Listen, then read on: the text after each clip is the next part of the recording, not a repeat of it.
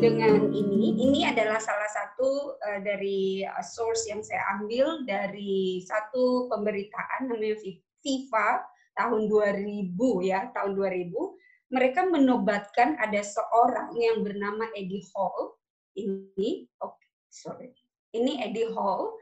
Dia dinobatkan menjadi orang yang terkuat di tahun 2020 ya Kenapa dia dikatakan menjadi orang yang terkuat? Karena dia bisa mengangkat beban itu 500 kg.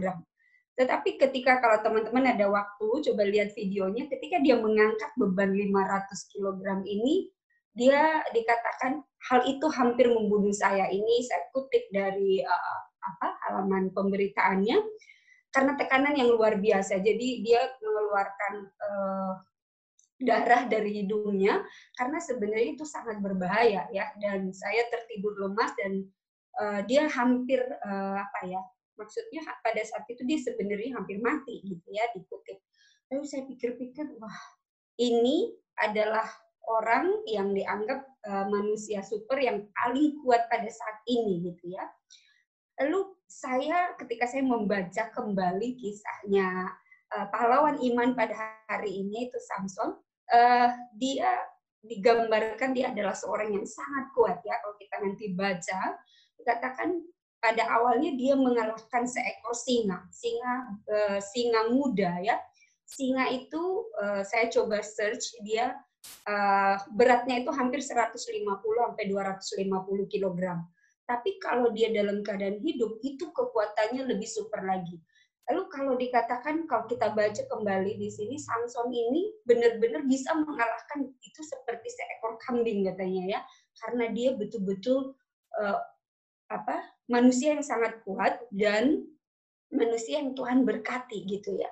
Lalu saya coba cek itu kalau singa itu berapa sih kekuatannya? Dia diberikan kekuatan 561 PSI. Jadi artinya kalau dia menyentuh kita manusia biasa yang mungkin uh, 50 sampai 65 kg itu sekali tarik kita itu bisa tercabik-cabik gitu ya saking dia kuatnya. Tapi bagi Samson itu hal yang sangat sederhana ya piece of cake gitu sangat kecil gitu ya.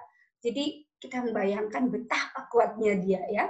Dan uh, ketika saya waktu kecil saya mendengarkan Samson ini hal yang saya selalu dengarkan itu dia, manusia kuat karena rambutnya dan sebagainya dan sebagainya. Tapi saya nggak pernah membayangkan dia adalah pahlawan iman gitu karena kalau teman-teman baca kisahnya nggak ada ya yang dia kayak betul-betul menyerahkan hidupnya itu dan dia benar-benar beriman kepada Tuhan gitu ya. Baik. Malam ini kita akan belajar, uh, kita akan lebih menggali ya lebih dalam lagi sedikit tentang uh, iman daripada Simpson ya. Akan melihat dari Ibrani 11 ayat 32 sampai 33. Tapi sebelum saya ke sini, teman-teman boleh nggak saya teman-teman saya ajak untuk berpartisipasi sedikit di uh, chat. Saya mau tahu teman-teman yang ada di grup ini kalau disebut Samson atau Simpson ya, apa sih yang datang di pikiran teman-teman? One word yang uh, describe him ya satu kata yang menggambarkan Samson yang teman-teman ada di pikirannya teman-teman gitu ya. Saya mau lihat teman-teman apa sih yang didapatkan. Oke, okay, let me see apa yang teman-teman lihat di sini. Coba kita lihat. Oke, okay. silakan teman-teman coba di share di uh, di mana namanya di di public chatnya. Di coba kita lihat teman-teman ngomongin apa sih di sini. Saya mau lihat ya di public chatnya. Rambutnya panjang Delila, oke. Okay. Ada lagi teman-teman yang lain orang kuat. Oke, okay, oke. Okay. Samson film Betawi, iya. Berarti teman-teman mengikuti ini, iya betul ya. Samson film Betawi. Oke, okay, ada lagi nggak teman-teman yang lain? Uh, ya, yang paling sering di, di, di apa ya diasosiasikan dengan dia adalah Delila ya. Oke, okay. Baik, yang teman-teman yang lain ada yang mau berkomentar, boleh ya. Kuat, yes, ya dia sangat kuat ya. Di seluruh uh, bacaan yang kita dapatkan, ya, saya baca beberapa artikel, uh, Samson ini adalah orang yang terkuat yang pernah hidup ya di uh, di dunia. Baik, oke teman-teman, mari kita buka dari Ibrani 11 ayat 32 sampai 33 kenapa sih Samson ini dikatakan uh, pahlawan iman ya. Kalau kita lihat kenapa dia disebut pahlawan iman, saya juga pertama mikir kenapa dia pahlawan iman ya. Oke. Oke, baik. Teman-teman saya akan bacakan supaya kita menyingkat waktu. Dan apakah lagi yang harus aku sebut? Sebab aku akan kekurangan waktu. Apabila aku hendak menceritakan tentang Gideon, Barak, Simpson, Yefta, Daud, dan Samuel, dan para nabi. Teman-teman kalau teman-teman lihat Gideon, Barak, Yefta, Daud, dan Samuel, dan para nabi ini orang-orang yang betul-betul taat ya kepada Tuhan dan kita tahu sepak terjamnya mereka. Tapi saya ini agak-agak amazed juga ya kenapa Simpson ada di sini gitu ya menjadi salah satu pahlawan iman. Unik juga kenapa dia disebut pahlawan iman karena selama hidupnya sepertinya dia kayaknya melakukan segala sesuatu itu untuk dirinya sendiri bukan untuk Tuhan ya. Kemudian yang karena iman telah menaklukkan kerajaan-kerajaan, mengamalkan kebenaran, mengamalkan kebenaran, memperoleh apa yang dijanjikan dan menutup mulut singa-singa. Teman-teman boleh juga sambil membuka Alkitabnya uh, supaya teman-teman bisa mengikuti. Ya, saya memang uh, buat di sini ini untuk membantu saya untuk lebih cepat. Tapi teman-teman boleh sambil buka Alkitabnya. Ya. Ini dinyatakan dengan jelas bahwa Simpson ini adalah pahlawan iman dan Tuhan memperhitungkan dia sebagai pahlawan iman ya di dalam hidupnya. Uh, kita lihat di mana sih bagian mana sih dalam kehidupannya Simpson ini kenapa Tuhan memperhitungkan dia menjadi pahlawan iman. Baik, teman-teman kalau kita belajar tentang Simpson maka kita akan melihat uh, latar belakangnya dia ya dalam Hakim-Hakim 13 ayat 1 sampai 3. Teman-teman, uh, ini dalam Hakim 13 ayat 1 sampai 3 saya bacakan ayat pertama. Orang Israel melakukan pula apa yang jahat di mata Tuhan. Sebab itu Tuhan menyerahkan mereka ke dalam tangan orang Filistin 40 tahun lamanya. Teman-teman saya kasih sedikit backgroundnya. Jadi ketika bangsa Israel keluar dari Mesir, lalu mereka dipimpin oleh Musa. Lalu Musa mati, Musa digantikan oleh Yosua. Yosua memimpin bangsa Israel menuju tanah Kanaan. Lalu ketika mereka di tanah Kanaan, Tuhan memberikan satu perintah kepada mereka. Kalahkan semua bangsa itu dan jangan hidup sesuai dengan uh, bangsa itu dan jangan kawin dengan mereka, gitu ya. Tetapi bangsa Israel tidak mendengarkan ini. Di pada uh, pada ketika Yosua masih hidup kita tahu bahwa mereka mengalahkan orang Filistin dan bangsa-bangsa di sekitar mereka itu takut ya sama orang-orang uh, sama orang Israel. Tetapi ketika mereka tidak setia kepada Tuhan, Tuhan menyerahkan mereka kepada bangsa Filistin ya. Dan mereka hidup dalam penjajahan orang Filistin. 40 tahun lamanya dan Tuhan tidak pernah berbicara kepada orang uh, apa orang Israel pada zaman itu ya. Karena mereka melakukan apa yang jahat di mata Tuhan. Apa yang jahat di mata Tuhan kita bisa baca ya. Mereka hidup seperti bangsa-bangsa yang ada di jajahan mereka ini seperti Filistin dan lain-lain. Kalau kita baca di ayat sebelumnya. Jadi kita lihat bahwa bangsa Israel meninggalkan Tuhan ya. Tidak menurut kepada Tuhan. Maka Tuhan membiarkan mereka dikalahkan oleh bangsa Filistin ya bangsa yang sebenarnya sebelumnya mereka kalahkan ya. Kemudian di ayat 2 teman-teman itu pada waktu itu ada seorang dari Zora dari keturunan orang Dan namanya Manoah, istrinya mandul dan tidak beranak. Ini adalah orang tuanya Samson. Ya, kita lihat Tuhan itu selalu unik ya, dia memanggil orang-orang yang sebenarnya tidak sempurna ya. Ini orang tuanya ini eh, mamanya Samson ini mandul ya dia memanggil orang-orang dan dia dari suku Dan ya. Suku Dan ini adalah sebenarnya suku yang tidak begitu hmm, bukan tidak begitu terkenal ya tapi kurang diperhitungkan di dalam kurang sering kita dengar tapi Tuhan memilih itu. Pasti ada hal yang Tuhan inginkan ya. Dan istrinya istrinya Manoah ini mandul dan tidak beranak. Lalu dikatakan di sini dan malaikat Tuhan menampakkan diri kepada perempuan itu dan berfirman kepadanya. Ya, berfirman kepada istrinya Manoah, memang engkau mandul, tidak beranak, tapi engkau akan mengandung dan melahirkan seorang anak laki-laki. Ini teman-teman saya belum menjadi seorang ibu ya, Tetapi kebayang nggak kalau pada zaman itu tidak punya anak itu satu cacat ya. Dan kalau dijanjikan seorang anak laki-laki akan lahir bagi seorang perempuan yang mandul itu kayak zaman sekarang orang bilang itu kayak dapat durian jatuh ya, durian runtuh gitu ya. Can you imagine ya betapa senangnya dia? Saya bisa membayangkannya. Makanya saking senangnya dia, hal yang pertama dia lakukan adalah dia berli berlari ya. Kita lanjutkan di Hakim-Hakim 13 ayat 4 sampai 5. Dia berlari mendapatkan suaminya. Lalu uh, ini ketika dia berbicara ya dengan orang itu, uh, malaikat Tuhan itu bilang, oleh sebab itu pelihara dirimu, jangan minum anggur atau minum yang memabukkan, dan jangan memakan sesuatu yang haram. Di ayat kelima dikatakan, sebab engkau akan mengandung dan melahirkan seorang anak laki-laki. Kepalanya takkan kena pisau cukup, sebab sejak dari kandungan ibunya, anak itu akan menjadi seorang nazir Allah, dan dengan dia akan mulai penyelamatan. Jadi Tuhan menjanjikan penyelamatan lagi kepada orang Israel. Teman-teman saya coba cari apa sih nazir ya, nazir Allah. Teman-teman ada nggak yang tahu apa itu nazir Allah? Pernah dengar nggak? Apa itu nazir Allah? Seorang nazir Allah. Jadi ternyata saya baru tahu nazir Allah ini salah satu asal dari kata Nasrani, ya, pengikut Tuhan. Gitu ya. Jadi dia sudah di, uh, di, dijanjikan bahwa akan lahir seorang anak. Kita lanjutkan teman-teman. Di Hakim-Hakim 13 ayat 6 sampai 7, saking senangnya ibunya Samson ini karena nggak diberikan namanya ya, saya nggak tahu namanya siapa, Alkitab tidak memberikan nama. Jadi saking senangnya ibu Samson dia berlari kepada suaminya. Lalu dia menceritakan apa yang diceritakan oleh abdi Tuhan itu ya. Dia berkata, bahwa saya akan dapat seorang anak. Saya bisa membayangkan ya, pasti dia pada waktu itu senang sekali menceritakan kepada suaminya bahwa dia akan dapat seorang anak laki-laki gitu ya. Lalu dikatakan ini loh yang dikatakan kepada saya gitu. Saya bisa teman-teman bisa nggak membayangkan uh, wajahnya Manoa ya terus itu.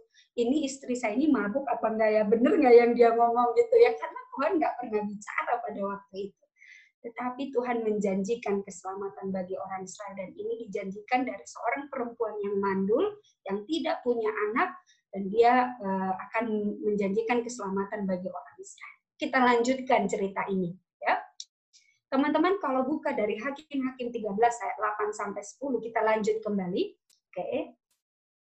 Teman-teman lalu Manoah memohon kepada Tuhan katanya, "Ya Tuhan, berilah kiranya abdi Allah yang kau utus itu datang pula kepada kami dan mengajar kami apa yang harus kami perbuat kepada anak yang akan lahir itu." Saya senang sekali membaca ini. Manoa ini benar-benar dia, mereka tidak punya pengalaman bagaimana cara mengasuh anak ya, karena mereka belum punya anak.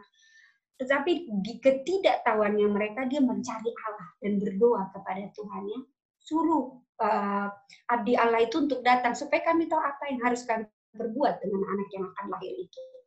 Eh, teman-teman uh, pasti di sini ada calon ibu, calon ayah gitu ya. Uh, ketika Tuhan memberikan kepercayaan kepada teman-teman anak itu adalah yang harus dipertanggungjawabkan kembali kepada Tuhan ketika kita menghadap Tuhan kembali ya. Adakah teman-teman pernah bertanya kepada Tuhan, Tuhan, apa yang saya harus lakukan dengan anak saya? Gitu ya. Saya seorang guru teman-teman. Jadi biasanya kalau saya dapat murid baru di awal tahun saya biasanya mendoain mereka. Karena saya I don't know what to do with my students ya jadi kadang-kadang saya berdoa gitu dan Tuhan selalu memberikan jalan untuk saya bisa get along with my students ya. Jadi saya pikir apa yang dilakukan Manoa ini dia uh, humble himself ya, dia merendahkan dirinya di hadapan Tuhan, memohon kepada Tuhan, Tuhan apa what should I do ya untuk mengasuh ini anak itu ya. Jadi dia nggak sok tahu karena memang dia nggak punya pengalaman. Lalu Tuhan mendengarkan permohonannya.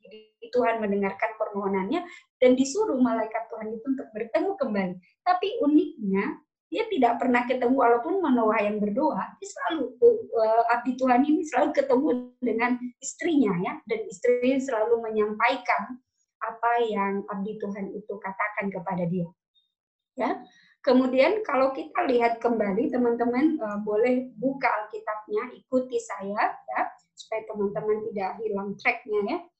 Eh, kemudian perempuan itu segera berlari, memberitahukan kepada suaminya, katanya kepadanya, orang itu, orang yang datang kepadaku baru-baru ini menampakkan diri pula kepadaku. Jadi setelah Manoah berdoa, Tuhan mendengar doanya dan Tuhan mengirimkan kembali malaikatnya ya dan uh, bertemu dengan mamanya Samson dan uh, dia ngomong sama suaminya gitu ya ini hal yang sangat baik ya artinya dia tidak pergi ke ibu-ibu ngegosip dulu enggak tapi dia langsung ke suaminya gitu ya. Orang yang paling terdekat dengan dia dan mengatakan apa sih yang dikatakan oleh uh, malaikat itu. Singkat cerita teman-teman saya yakin Tuhan tidak salah pilih ya. Kedua orang tua dari Samson Manoah dan istrinya membesarkan Samson dengan baik kalau kita lihat di Hakim-Hakim 13 ayat 24, lalu perempuan itu melahirkan seorang anak laki-laki, memberi nama Simpson kepadanya, dan anak itu menjadi besar, dan Tuhan memberkati dia. Saya yakin apa yang dikatakan oleh Tuhan untuk dilakukan kepada uh, Simpson itu dilakukan oleh orang tuanya karena Tuhan memberkati dia. Jadi betul-betul orang tua Simpson pada saat itu, walaupun mereka tidak punya anak, mereka juga menunjukkan iman kepada Tuhan. Ya, walaupun pada saat itu mereka tidak pernah mendengarkan firman Tuhan, 40 tahun Tuhan tidak berbicara kepada bangsa Israel, tapi ketika Tuhan mendatangi mereka dan menjanjikan kabar baik, mereka mendengarkan. Ya, ini satu hal yang sebenarnya baik sekali sebagai orang tua. Oke, kita lanjut ya teman-teman. Kita lanjut masih semangat ya teman-teman dengerin. Semoga tidak mengantuk mendengarkan. Oke, okay. baiklah. Oke, okay, semoga ini di belakang saya sudah mulai hujan, jadi enak banget tidur sebenarnya. Tapi mendengarkan firman Tuhan kita harus semangat ya. Baik, teman-teman kita lanjut. Uh, Simpson, uh, dia sudah besar dan dia sudah mulai betul-betul uh, dipersiapkan oleh Tuhan kalau kita baca ya di ayat 13 itu. Lalu Simpson ini, ini kalau kita baca kembali teman-teman di ayat 14, itu judulnya, Lembaga Alkitab Indonesia memberikan judul Perkawinan Simpson dan Teka-tekinya. Oke, teman-teman kita buka di Hakim-Hakim 14 ayat 1. Ya, di situ dikatakan begini, Simpson pergi Kenapa saya tanda merah pergi ini? Saya coba cek beberapa sumber. Kenapa pergi ini? Jadi ternyata kata pergi di sini ini bukan pergi sekali pergi dan balik enggak.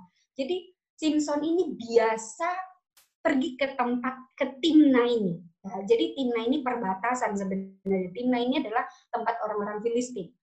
Simpson pergi ke Timna dan di situ ia melihat seorang gadis Filistin. Jadi dia pergi ke situ dan dia melihat ya dia melihat garis Filistin. Saya yakin dan percaya walaupun Alkitab tidak mengatakan uh, seperti apa, saya yakin perempuan ini cantik karena dia bisa uh, Simpson ini bisa langsung melihat dan dia terpukau gitu ya, terpukau dengan perempuan ini. Teman-teman saya coba cek di mana sih sebenarnya ini ya. Teman-teman masih ingat ya, orang tuanya Simpson itu tinggalnya di Zorah. Ini nih Zorah yang ada tanda merahnya teman-teman. Nah ini di sini Timnah. Timnah ini sebenarnya perbatasan ya dan cukup dekat. Timnah ini adalah satu kota, eh, satu tempat yang cukup subur dan di sini banyak anggur ya anggur subur tumbuh di sini dan biasanya ini adalah tempat yang sering dilewati ya dilewati oleh orang-orang dan ini kayak tempat perkumpulan karena di sini banyak anggur ya kemudian ini uh, yang ada sekarang jadi tempatnya itu nggak gede nggak tidak begitu besar. Dia tempatnya uh, kecil saja. Lalu ini adalah tempat di mana anggur ditanam sampai hari ini juga. Ya. Lalu ini tempat ini adalah tempat yang cukup kecil, tetapi segala banyak aktivitas, ya aktivitas yang menyenangkan dalam dalam uh, dalam zaman itu terdapat di Timna ini. Nah makanya Stimson ini sering ke sini ya. Ini perbatasan juga. Oke. Teman-teman, eh, sebenarnya apa sih dosa yang bangsa Israel lakukan itu ya? Bangsa Israel itu sudah Tuhan bilang eh, kalau kita buka ya di eh, di bagian ini Tuhan mengatakan kepada mereka bahwa mereka tidak boleh terlibat dan kawin campur dengan orang-orang yang ada di tanah itu ya.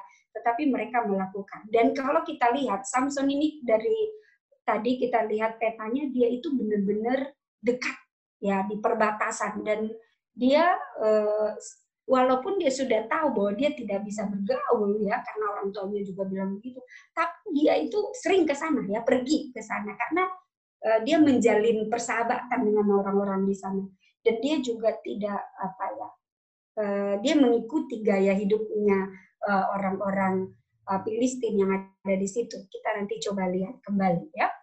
Oke kita lanjutkan ceritanya teman-teman di Hakim-Hakim 14 jadi masih ingat tadi ya ketika si uh, si Simpson ini pergi ke uh, Timna dia melihat gadis cantik dan dia bilang wah cantik banget gitu ya. Saya yakin ya, pasti cewek ini cantik dan saya yakin bukan sekali dua kali dia lihat perempuan itu. Karena di Hakim-Hakim 14 ayat 2, teman-teman ikuti saya ya, baca buka Alkitabnya, ia pulang dan memberitahukan kepada ayahnya dan ibunya, di Timna aku melihat seorang gadis Filistin. Tolong ambillah dia menjadi istriku. Uh, kalau di bahasa Indonesia ada kata tolong gitu ya. Tapi kalau baca di uh, King James Version itu bukan tolong ya, tapi dia kayak memaksa gitu, lebih harsh dengan orang tua ya ambil gitu ya, karena dia memang mau. Jadi uh, kalau kita lihat apa yang dilakukan oleh uh, Simpson pada saat ini, dia tidak hanya sekali itu melihat gadis ini, saya yakin dan percaya. Dia yakin menjadi istriku, berarti dia sudah pernah melihat uh, perempuan ini berkali-kali. Lalu apa respon dari kedua orang tuanya? Teman-teman baca di ayat 3, Hakim-Hakim 14 ayat 3 dikatakan, tapi ayah dan ibunya berkata kepadanya, tidak adakah di antara anak perempuan, saudara-saudaramu atau di antara seluruh bangsa kita, seorang perempuan sehingga engkau pergi mengambil istri dari orang Filistin. Orang-orang yang tidak bersunat itu, tetapi jawab Simpson kepada ayahnya, ambillah dia bagiku, sebab ia dia aku sukai. Jadi teman-teman kalau kita lihat Simpson ini pada saat ini dia betul-betul menganda uh, betul-betul kalau kita lihat di ayat 2 dan 3 ini dia ini orang yang uh, menurut saya ya kalau kita lihat di ayat 2 dan 3 dia ini orang yang tergesa-gesa dan uh, sepertinya dia cepat mengambil keputusan. Kalau dia itu mau maunya A ya dia ikutnya A gitu ya. Jadi dia nggak ada pertimbangan walaupun kedua orang tuanya bilang oke okay, enggak gitu ya. Kemudian teman-teman kita lanjut kembali baca kitabnya teman-teman buka juga supaya bisa mengikuti ya. Oke. Lalu pergilah Simpson beserta karena Simpson ini berkeras ya, pengen aku mau pengen menikah dengan perempuan Filistin itu. Lalu pergilah Simpson beserta ayahnya. Ya, mereka pergi ke Timna untuk mendapatkan perempuan ini dan di tengah perjalanan dia uh, ya lalu pergilah Simpson beserta ayahnya dan ibunya ke Timna. Ketika mereka sampai ke kebun-kebun anggur di Timna, maka seekor singa muda mendatangi Simpson dan mengaum. Ya. Uh, lalu pada waktu itu berkuasalah roh Tuhan atas dia sehingga singa itu dicabiknya seperti seorang mencabik anak-anak kambing tanpa apa-apa di tangannya. Ini kita lihat ya betapa kuatnya Simpson. Saya tadi uh, uh, sudah bercerita kepada teman-teman ya bagaimana kuatnya seekor singa muda ya. Tetapi bagi dia dia mencabiknya itu seperti kambing anak kambing. Tanpa apa-apa di tangannya dia bisa mengalahkannya.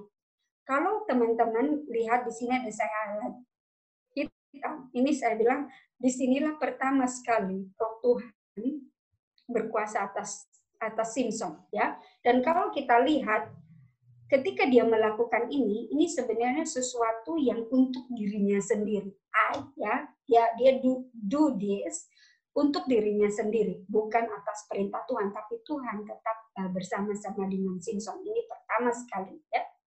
Oke, kita lihat kembali teman-teman. Ini adalah singa ya. Saya coba kita lihat uh, seberapa kuatnya Simpson. Ini uh, tadi saya udah bilang ini singa ini 150 sampai 250 kg. Lalu dia itu kalau dalam masih muda itu bisa dua kali lipatnya dan dia sangat kuat.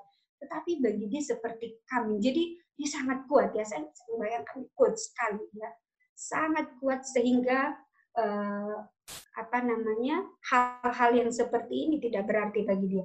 Tetapi teman-teman, ketika saya baca ayat ini, saya baru menyadari bukan rambutnya yang membuat dia kuat, tetapi roh Tuhan yang membuat dia kuat. Ya, oke, baik. Masih lanjut teman-teman. Hakim-hakim 14 ayat 10 ya.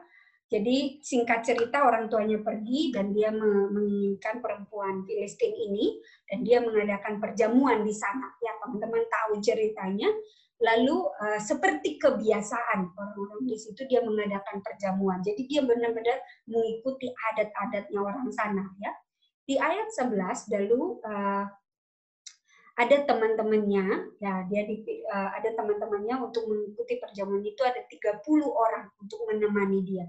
Lalu teman-teman dia memberikan satu uh, teka-teki ya. Masih ingat pasti ini kalau teman-teman mungkin pergi ke sekolah minggu atau mungkin dengerin PA pasti pernah dengar ini ya. Ini teka-tekinya Simpson yang pertama ya. Uh, kata Simpson kepada mereka, aku mau mengatakan satu teka-teki kepada kamu. Jika kamu dapat memberi jawaban yang tepat kepadaku dalam tujuh hari selama perjamuan ini berlangsung dan mendengarnya, maka aku akan memberikan kepadamu 30 pakaian lenan dan 30 pakaian kebesaran. Teman-teman saya baru uh, cek tadi apa sih 30 pakaian lenan ini dan harganya seberapa? Kenapa sampai orang-orang mau gitu ya? Dan ternyata ini mahal sekali. Kalau dihitung saya tidak uh, tidak akan jelaskan perhitungannya. Kalau dihitung dengan uang zaman sekarang, ini hampir kalau 30 pakaian lenan dan 30 pakaian kebesaran itu dihitung dengan uang kita sekarang dalam bentuk rupiah itu sekitar 350 juta ya. Jadi uang ini cukup besar gitu ya, cukup besar sekali dan ini dipertaruhkan gitu ya. Lalu dan sebaliknya dia bilang kalau kamu nggak bisa jawab ya kamu harus bayar dengan harga yang sama gitu ya. Ini kayaknya mereka sudah minum-minum dan mereka uh, mulai melakukan hal-hal yang mungkin seharusnya mereka tidak lakukan karena ini perjamuan dan biasanya mereka minum anggur. Dan teman-teman ingat ini di Timna, ya, di mana tempat ini adalah tempat uh, mereka menghasilkan anggur. Ya, baik. Oke, lalu akhirnya singkat cerita teman-teman kalau teman-teman baca, akhirnya ketiga puluh orang ini bisa menebak apa jawaban dari teka-tekinya Simpson itu. Karena mereka ini uh, mengancam istrinya ya, mengancam istrinya. Kalau kamu nggak kasih tahu kami jawabannya, maka kamu dan seisi rumahmu ini kamu akan bakar gitu ya. Karena mereka juga takut kalau mereka nggak bisa menjawab. Lalu akhirnya mereka mendapatkan memberikan jawaban kepada Simpson. Ya, mereka memberikan jawaban kepada Simpson, tapi sebenarnya Simpson tahu bahwa mereka ini tahu jawaban itu karena istrinya ya memberikan jawaban itu. Lalu kita tahu teman-teman di uh, Hakim-Hakim 14 ayat 19, bolehkah satu orang membacakan? Supaya saya berhenti bicara sebentar. Maka berkuasalah roh Tuhan atas dia.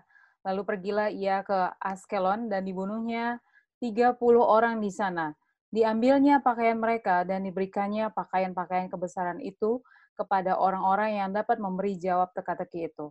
Tetapi amarahnya masih juga menyala-nyala. Lalu pulanglah ia ke rumah ayahnya. Eh, teman-teman ini yang pertama adalah dia membunuh, itu pasti salah.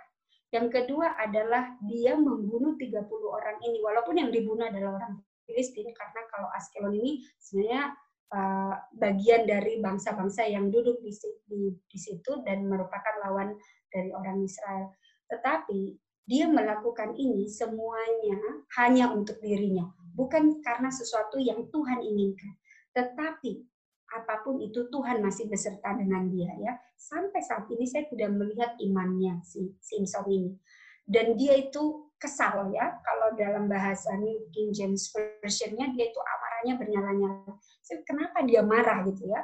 Karena dia merasa dihianati oleh istrinya ya. Jadi itu kenapa dia marah sekali lalu dia pulang ke rumah ayahnya. Kemudian kita lanjutkan teman-teman di Hakim-Hakim 15 ayat 1. Beberapa waktu kemudian dalam musim menuai gandum, pergilah Simpson mengunjungi istrinya. Ya. Jadi udah beberapa menuai gandum itu saya melihat uh, pada zaman itu menuai gandum itu sekitar uh, saya tidak tahu persisnya tapi diberikan perkiraan itu sekitar uh, 6 sampai 8 bulan. Jadi kita bilanglah 8 uh, satu tahun ya. Menuai gandum. Pergilah Simpson mengunjungi istrinya dan membawa seekor anak kambing. Jadi dia pergi meng, uh, ke istrinya yang di Filistin ini, lalu membawa seekor anak kambing dan serta berkata, aku mau ke kamar dan mendapatkan istriku. Tetapi ayah perempuan itu tidak membiarkan dia masuk. Kenapa? Ya, karena kata ayah perempuan itu, aku telah menyangka bahwa engkau benci sama sekali kepadanya. Sebab itu aku memberikan kepada kawanmu. Bukankah adiknya lebih cantik daripadanya? Baiklah kau ambil itu bagimu sebagai gantinya. Jadi bapaknya ini, bapak mertuanya ya, mertuanya ini sebenarnya takut sama Simpson ya. Kalau kita lihat ya, kalau Simpson ini sebenarnya sadar, sebenarnya dia ini udah dibodoh-bodohi gitu ya.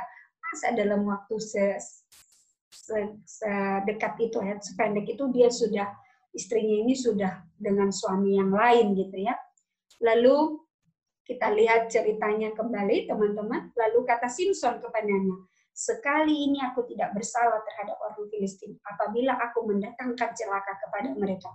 Kita tahu kelanjutan cerita ini setelahnya. Simpson ini merasa dibodohi dan dia marah sekali. Lalu dia melakukan sesuatu.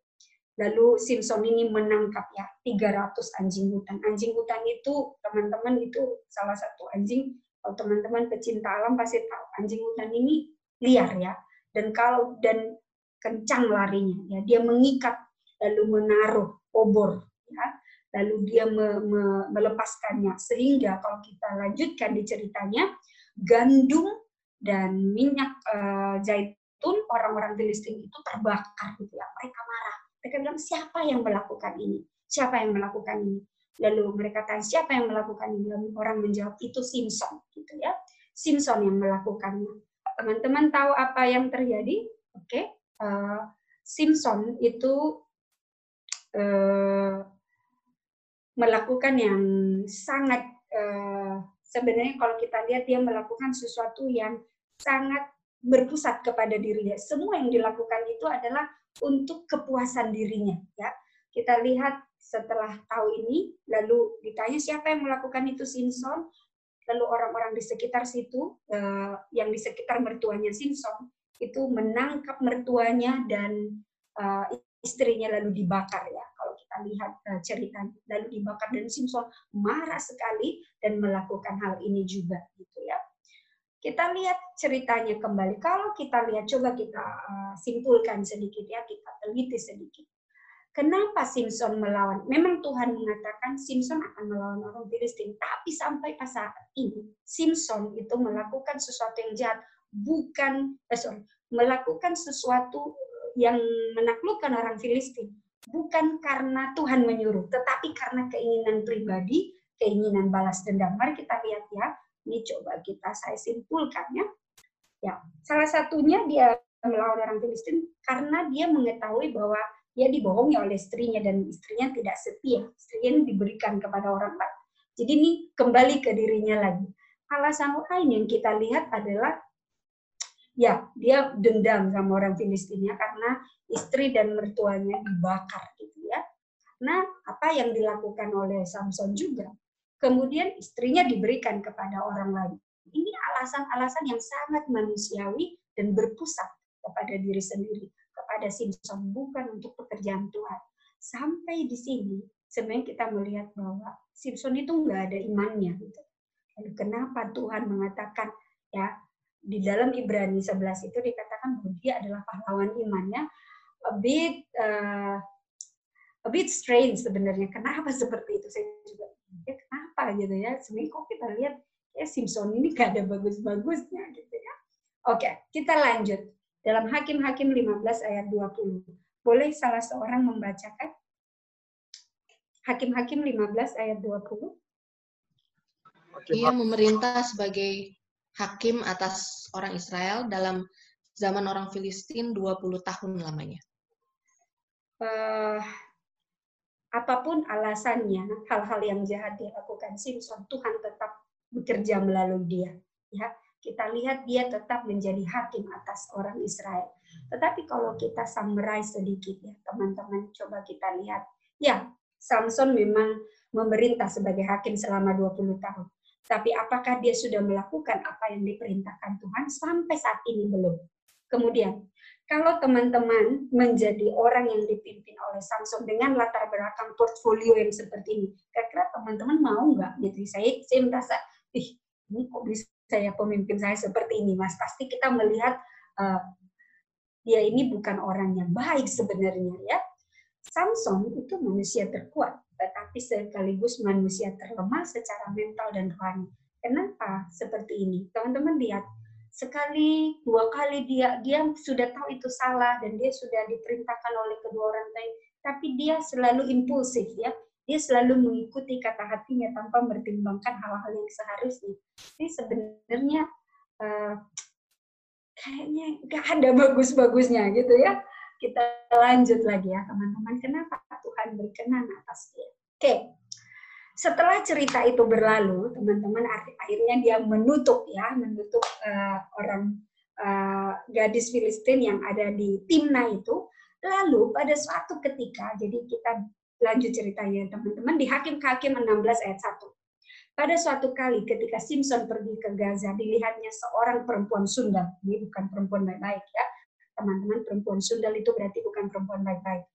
Lalu menghampiri dia ya kita lihat lagi dia ini lebih mementingkan uh, nafsunya ya sebagai seorang laki-laki daripada akal sehatnya. Maaf ya teman-teman laki-laki yang ada di sini saya berkata demikian. Jadi uh, kalau dikatakan love is blind no ya. Tapi lust ya nafsu itu ya blind ya. Kadang-kadang kita menghalalkan segala cara untuk ya supaya saya dapat apa. Dan itu yang saya lihat ada di Simpson ini ya ngampir dia Sesudah itu Simpson jatuh cinta. Wah, teman-teman bisa membayangkan Simpson ini matanya kayaknya itu kayak saya bayangkan ya Simpson ini baru ketemu uh, dia langsung jatuh cinta. Berarti ini cewek Dalila ini cantik banget ya. Cantik banget. Kalau aku pikir cowok ya saya nggak cowok ya teman-teman. Tapi saya bisa membayangkan kalau cowok begitu ngelihat cewek langsung jatuh cinta pasti cantik ya. Karena physical appearance karena cowok itu pasti dia lihat appearance. Kalau kalau dari psikologi kita tahu cowok itu pasti pertama yang dilihat itu appearance-nya. Itu pasti ya. Kayaknya cowok-cowok itu jatuhnya pertamanya selalu dari mata ya. Maaf ya teman-teman cowok bukan semuanya. Saya tahu cowok-cowok yang ada di sini bapak-bapak yang di sini pada semua. Oke tapi iya ya. Kepada seorang perempuan dari lembah sorek yang namanya Delila. Ya. Inilah uh, satu tokoh yang paling terkenal. Ya. Delila, Samson dan Delila kita tahu filmnya banyak sekali dan dia langsung jatuh cinta ya pada saat itu. Dan perempuan bukan baik-baik ya, tuh something strange ya. Kita lanjutkan kembali ya. Lalu uh, singkat cerita, Simpson jatuh cinta kepada Delila. Lalu datanglah teman-teman baca di ayat Hakim-Hakim 16 ayat 5, lalu datanglah raja-raja orang Filistin kepada perempuan itu sambil berkata, coba bujuk dia untuk mengetahui karena apakah kekuatannya demikian besar dan dengan apakah kami dapat mengalahkan dia, mengikat dia untuk menundukkannya, maka kami masing-masing akan memberikan 1.100 uang perak kepadamu. 1.100 uang perak ini banyak sekali teman-teman. Kalau punya waktu menghitung banyak sekali ini uh, kalau saya hitung tadi itu hampir lebih kurang 180 juta uang sekarang ya dalam bentuk rupiah. Jadi cukup banyak untuk perempuan Sundal ini cukup banyak sekali. Dan ini di, diarahkan uh, di, di, di, ditawarkan kepada dia ya. Tentu dia pasti langsung ya itu ya perempuan Sundal pasti cintanya itu kepada siapa yang punya uang lebih banyak ya. Walaupun mungkin Simpson sudah menyatakan cinta cintanya, tapi dia pasti lebih cinta kepada uangnya karena dia perempuan Sunda bukan perempuan baik-baik. Tapi perempuan baik-baik juga mungkin mencintai uangnya. Saya nggak ke sana. So, maaf teman-teman. Oke, okay. next. Oke, okay, ya. Lalu dengan kata lain akhirnya Delila ini mencari tahu ya apa sih sebenarnya kekuatannya gitu ya. Kita tahu ceritanya teman-teman. Uh, ya uh, dia mencari tahu apa sih sumber kekuatannya. Uh, kita baca teman-teman kalau baca di ayat 16 itu pertama nggak berhasil. Dia bilang tujuh tali busur yang baru tidak berhasil. Yang kedua tidak berhasil. Dia bilang uh, uh, tali baru tidak berhasil juga. Yang ketiga tidak berhasil. Akhirnya Delila ini marah juga ya. Dia pikir ah dia dia merengek-rengek ya. Dia merengek-rengek kepada Simpson. Ya, ini ceritanya teman-teman bisa baca. Saya tidak akan bahas itu. Dia merengek-rengek di ayat 16, Hakim-Hakim 16 ayat 13. Boleh satu orang membaca? Hakim-Hakim 16 ayat 13. Teman-teman boleh bantu saya membaca? Berkatalah Delila kepada Simpson, sampai sekarang engkau telah mempermain-mainkan dan membohongi aku. Ceritakanlah kepadaku dengan apakah engkau dapat diikat. Jawabnya kepadanya, kalau engkau menenun ketujuh rambut jalinku bersama-sama dengan lungsin lalu mengokohkannya dengan patok, maka aku akan menjadi lemah dan menjadi seperti orang lain mana pun juga. Oke, okay. jadi uh, Delil ini dengan berbagai cara triknya, saya yakin dia perempuan Sunda, dia tahu cara merayu laki-laki dengan caranya dia, ya dia merengek-rengek kepada Samson. Lalu teman-teman kita lihat uh, di cerita selanjutnya, akhirnya dia uh, merengek-rengek dengan Samson dan akhirnya Samson luluh juga ya cowok itu kalau dengar teriakan uh, apa teriakannya cewek ah mungkin dia nggak senang tapi dia, dia sudah selesai gitu ya. Ini ini ini akhirnya dia kasih tahu. Pendek cerita dia kasih tahu apa sih sebenarnya uh, pusat dari kekuatannya. Uh, di Hakim-Hakim 16 ayat 17 maka diceritakannya lah kepadanya segala isi hatinya. Katanya kepalaku tidak pernah kena pisau cukur sebab sejak dari kandungan ibuku aku ini seorang nazir Allah. Jika kepalaku dicukur, maka kekuatanku akan lenyap. Ya, ini dia mulai cerita. Eh, kekuatanku lenyap daripadaku dan aku menjadi lemah dan sama seperti orang lain. Akhirnya betul ya. Lalu Delila melakukan apa yang harus dia lakukan. Ya, kita tahu dia membujuk Samson dan akhirnya rambutnya dipotong sama dia, dicukur gitu ya. Lalu uh, tunduklah dia Lalu kita tahu selanjutnya, teman-teman saya mau ada yang membaca di Hakim-Hakim 16 ayat 20. Bolehkah satu orang membaca dengan lantang? Hakim-Hakim 16 ayat 20. Boleh satu orang membaca? Lalu berserulah perempuan itu, orang Filistin menyergap engkau, Simpson, maka terjagalah ia dari tidurnya, serta katanya, seperti yang sudah-sudah, aku akan bebas dan akan meronta lepas, tetapi tidaklah diketahuinya bahwa Tuhan telah meninggalkan dia. Teman-teman, ini adalah ayat yang sangat powerful sekali. Jadi Simpson ketika dia menceritakan kisahnya kepada Delila, sebenarnya dia punya satu pemikiran bahwa Tuhan akan melepaskan dia. Dia tidak tahu bahwa Tuhan sebenarnya sudah meninggalkan dia. Jadi walaupun pada saat itu ya betul rambutnya sudah dicukur, tetapi sebenarnya yang membuat dia tidak berdaya adalah ketika Tuhan tidak lagi bersama-sama dengan dia. Jadi eh, kita harus revisi ya teman-teman kalau mungkin punya anak lalu baca cerita sebelum tidur jangan rambutnya doang yang diceritakan tapi roh Tuhan gitu ya. Jadi itu yang membuat sebenarnya dia kuat bukan rambutnya aja gitu ya tapi karena Tuhan memang memberikan kekuatan itu kepada Samson. Tapi ketika Tuhan meninggalkan dia, nothing, ya dia tidak ada apa-apanya. Dia sama seperti manusia. Lalu kita tahu ya bahwa Samson itu uh, dia orang Filistin menangkap dia, mencungkil kedua matanya dan membawa dia ke Gaza di situ dia dibelenggu dengan dua rantai dan tembaga dan pekerjaannya uh, di penjara ialah menggiling. Jadi dia sebenarnya menyedihkannya. Begitu Tuhan meninggalkan dia, is nothing. Dan dia menjadi budak orang Filistin. Matanya dicongkel dan dia menjadi bahan olok-olokan orang-orang Filistin ya sebenarnya. Kemudian kita lanjut teman-teman. Sesudah itu berkumpullah raja-raja orang Filistin untuk mengadakan perayaan korban sembelihan yang besar kepada Dagon Allah mereka dan untuk bersukaria Kata mereka, telah diserahkan oleh Allah kita ke dalam tangan kita, Simpson musuh kita. Jadi ini sudah beberapa saat. Ketika hati mereka riang gembira, berkatalah mereka, ya, berkatalah mereka, ya teman-teman, berkatalah, panggillah Simpson untuk melawak bagi kita. Simpson dipanggil dari penjara, lalu ia melawak di depan mereka. Kemudian mereka menyuruh dia berdiri di antara tiang-tiang. Menyedihkan ya teman-teman.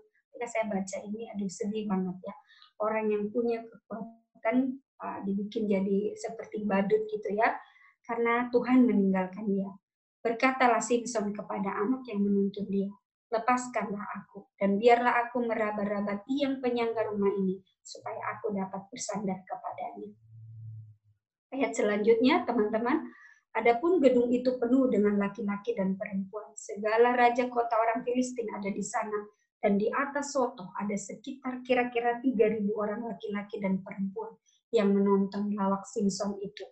Saya berpikir apa sih lawaknya begitu ya. Ternyata memang dia uh, dibuat seperti apa ya manusia yang tidak ya yang tidak berharga begitu ya. Jadi dia dipertontonkan dengan segala uh, dipukul, dipicut, tapi juga dipermainkan begitu. Jadi dia betul-betul diperlakukan seperti binatang ya berserulah Simpson kepada Tuhan katanya ya Tuhan Allah ingatlah kiranya kepadaku dan buatlah aku kuat sekali ini saja ya Allah supaya dengan satu pembalasan juga kubalaskan kedua mataku itu kepada orang Filistin saya yakin ketika Simpson berkata ini kepada Tuhan dia betul-betul sudah mengetahui bahwa Tuhan adalah sumber kekuatan dan dia sudah repent himself ya Artinya dia sudah bertobat dan uh, merendahkan diri di hadapan Tuhan. Kenapa dia boleh berbicara seperti ini? Dia mengetahui bahwa tanpa Tuhan dia nothing, gitu ya.